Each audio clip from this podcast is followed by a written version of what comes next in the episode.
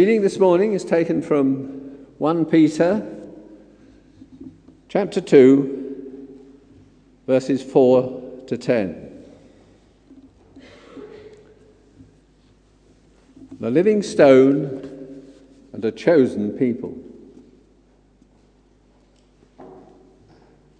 As you come to him, the living stone, rejected by men but chosen by God and precious to him, you also, like living stones, are being built into a spiritual house to be a holy priesthood, offering spiritual sacrifices acceptable to God through Jesus Christ.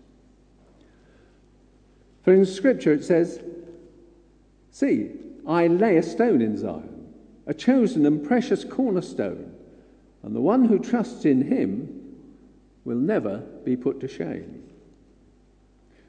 Now, to you who believe, this stone is precious. But to those who do not believe, the stone the builders rejected has become the capstone, and a stone that causes men to stumble, and a rock that makes them fall. They stumble because they disobey the message which is also what they were destined for. But you, you are a chosen people, a royal priesthood, a holy nation, a people belonging to God, that you may declare the praises of him who called you out of darkness into his wonderful light. Once you were not a people, but now you are the people of God. Once you had not received mercy, but now you have received mercy.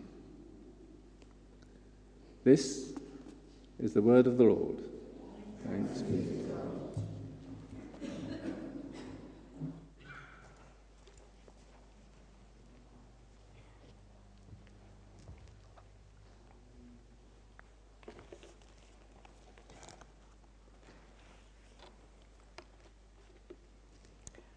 Well, good morning, everybody. Can you hear at the back? I hope so. Okay. Somebody prayed for me this morning that I would have the voice of Jesus.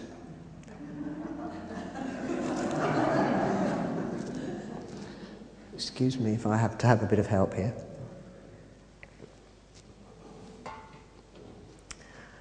What an amazing passage of scripture we've just had read to us, haven't we?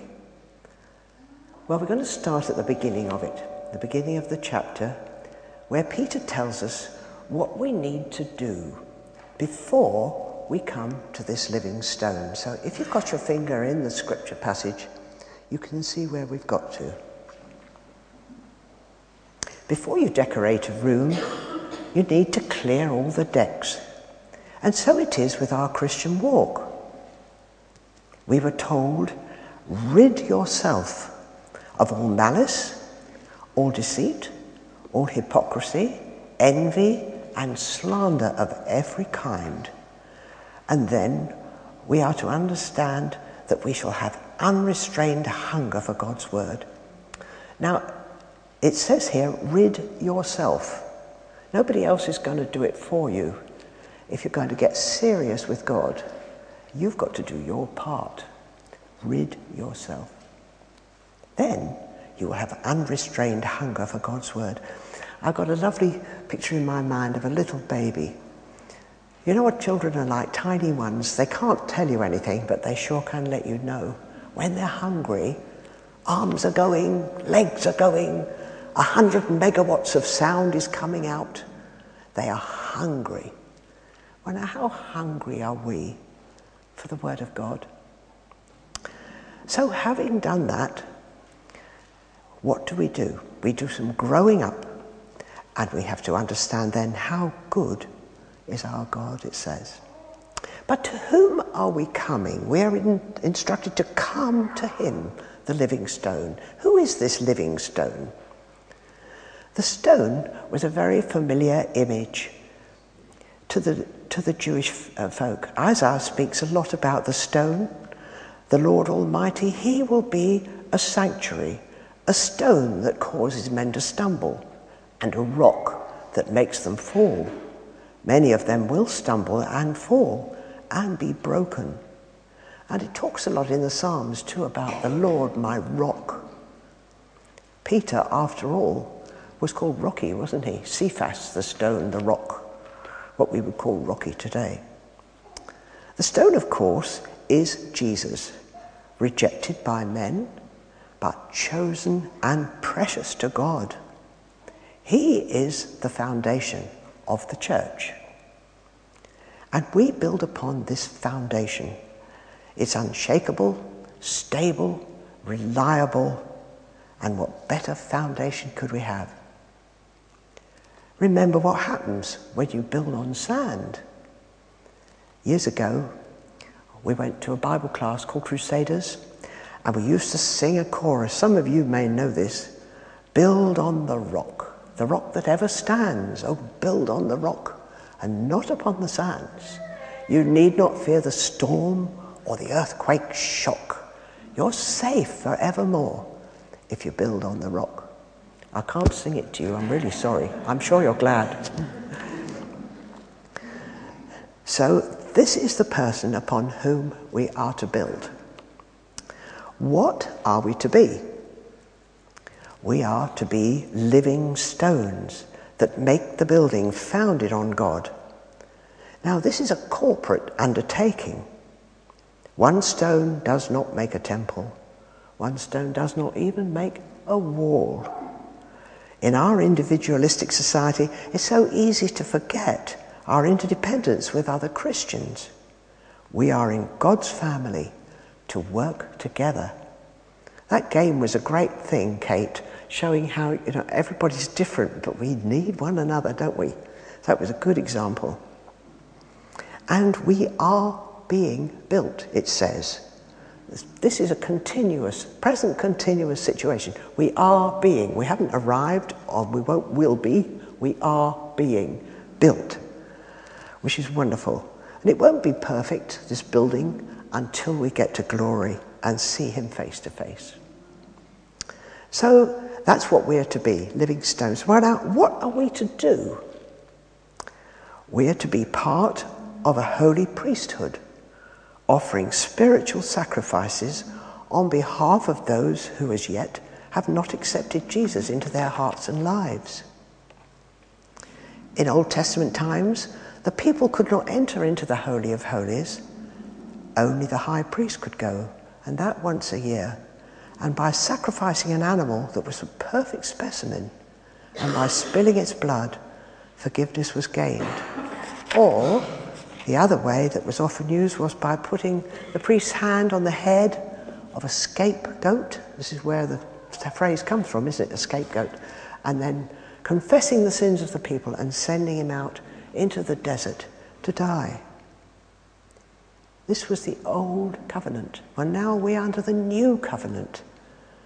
Jesus came with the sole purpose of dying in our place, taking our sin on himself and then rising again and returning to his Father, so that now there is no need for ritual sacrifice. Jesus died once and for all people and for all time. What love is this? Now we are under this new covenant and the old has gone. So, what is our task as priests? I've written down a few, and there are probably several more that you can think of. Number one, to reflect the holiness of God as our high priest. Now, if you were to live up our lane in Bicton, it's a farm lane. And this time of the year, we are rich in mud. And most people's cars do not have reflectors anymore, they have mud packs. Well, now, I know mud packs are useful, but not for reflectors. So, how's your reflector? Is it shining or is it worthless? Second, to reconcile God to man by life and by word whenever opportunity is given.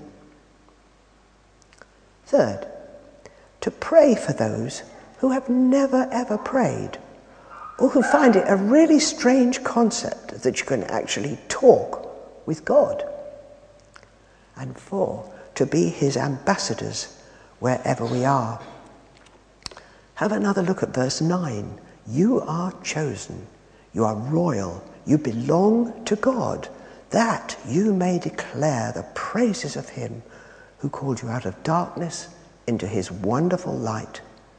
Once you were not a people, but now you are the people of God. Once you had not received mercy, but now you have received mercy. Why do we live so often as though we'd never received anything? God forgive us when we have all of heaven's resources at our hands that we don't avail ourselves of them. So, how does this affect our attitude to our church? Try some of these suggestions. Pray before the service for the leader, the speaker, the musicians, the technicians, that nothing will detract from the worshipping of God, which is the reason we've come. We haven't come to be entertained. Somebody once said to me, when I go into church, I just put my head down and I say, one, two, three, four, five, six, seven, eight, nine, ten. Now that's terrible, isn't it? What do you do? Do you say anything or do you just think, I better do this? Pray before the service starts. Pray the hymns and the songs. Look at what you're singing. Are we singing what we believe? Pray for the preacher, especially today, please. Their responsibility is awesome and huge. Pray for the communion. We've had communion this morning at nine o'clock. Very easy for your mind to go disappearing down some alley. And pray the end. Not for the end, but pray the end. Let God speak to us before we rush off and speak to somebody else. Be sensitive to any of the needs around you. And then go in peace to love and serve the Lord in His name. We say this every week, so we need to go and to do it, not leave it to others that we misguidedly feel are better at it than we could be. Did you notice what it said? It said go in peace, not stay here in peace or send, spend your time only with other Christians in peace. So, where are we to go? Have a look at your diary this week. What have you got on? Here is a glimpse of a week in the life of Chris. Monday, golf. Lots of people to listen to, share with.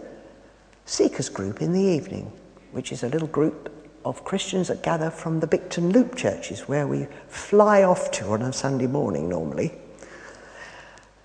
So they come on a Monday night. Tuesday, prayer time here. Visit a housebound lady on the way home. Shops. Take a patient to the surgery and home.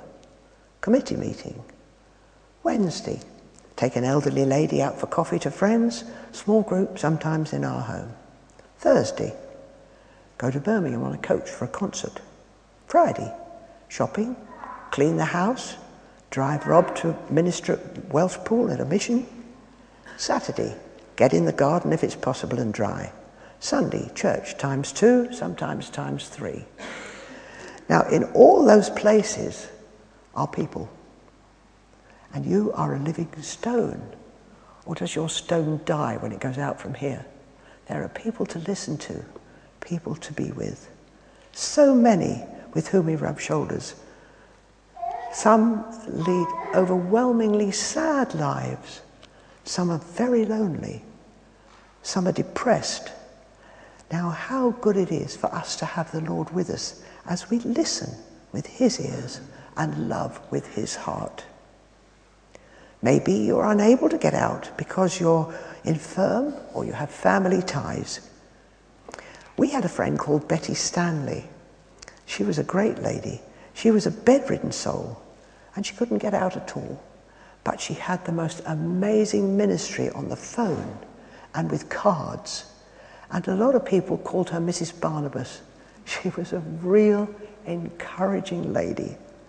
There are lots of things wherever we find ourselves that we can do for others. What about the mums who gather at the school gate? What about the people we meet at the clinic or in the doctor's surgery? Do you know, when we were in the Isle of Man, you'd walk into the surgery and everybody would say, Hello, how are you? Oh, I'm fine. What are you doing in here? Go. But you come into the surgery here, oh, don't look, look down, don't speak. It's so funny. Why won't people talk to each other? Maybe they're just consumed with their poorliness. But sometimes somebody would just love an ear. Be aware. And even if you're going through a really tough time of grief or tragedy, do you know the most healing thing is to go out to other people? Now, I have proved this to be quite, quite true. God is amazing. Now let's return to what we've read in the scripture. See, I lay in Zion a stone, chosen and precious cornerstone, and the one who trusts in him will never be put to shame. The stone the builders rejected has become the capstone, a stone that causes men to stumble, and a rock that makes them fall. They stumble because they disobey the message, which is also what they were destined for. But you are a chosen people, a royal priesthood, a holy nation, a people belonging to God, that you may declare his praises who has called you out of darkness into his marvelous light. Jesus and the cross are stumbling blocks to lots of people. Now, why do you think this is? There are probably as many reasons and excuses as there are people. But I feel it has to do with the idea that some people think that becoming a Christian is a sign of weakness. Oh dear, you need a crutch. You poor thing. I've got my own life, it's mine. I can do with it what I like. I suppose it's all right for you if you can't manage. But Jesus' kingdom is upside down. It doesn't seek to be acknowledged out loud. it doesn't seek powerfulness and the plaudits of men. He came as a servant, not an all powerful conqueror. His weapons were love and gentleness and patience and obedience to his Father. Now, ours are to be the same. And you know, we're not alone in the battle. We have his Holy Spirit and we have each other. He will come again as conquering king to reign over the whole earth. And like the ten foolish virgins who ran out of oil before their Lord came, all who have rejected him will have no place in that kingdom. In verse 8, Peter tells us that they stumble because they disobey the message, which is what they were destined for. We've seen that if we are truly the Lord's, we are chosen which leads us to believe that some people are not chosen. But this is not an excuse for not praying for our neighbours, our acquaintances, and those we do not know. God is not willing that any should perish. Christianity was never meant to be exclusive, but very inclusive. So, how do you fit in in this plan of starting again with the church? Do you come out of habit?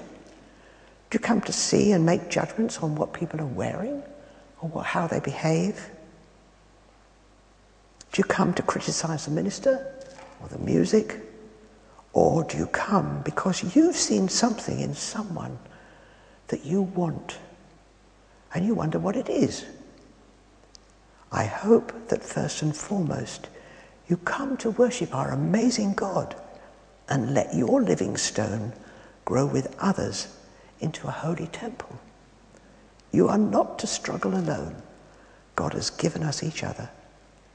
Amazing. Has all this passed you by? Then the best thing you can do is to realize that Jesus died to pay the debt for your sin because he loves you to bits And He wants to share His life with you and to guide your steps in the way He's planned for you and to assure you eternal life, which starts here and now and goes on forever. God so loved the world that He gave His one and only Son, that whoever believes in Him will not perish but have eternal life. And then welcome to His family and join with us as we grow together and share this fantastic news with all with whom we meet. Shall we pray? Dear Lord, make me today your ambassador to all I meet. Be in my thoughts, my words, my work, my leisure, my chance encounters, and my dear friendships. May my lips speak the messages of Christ, my hands do the work of Christ, my life proclaim the love of Christ. Give me reverence for each person I encounter to see their needs, listen to their fears, and be a channel of your healing power to them through Jesus Christ our Lord. Amen.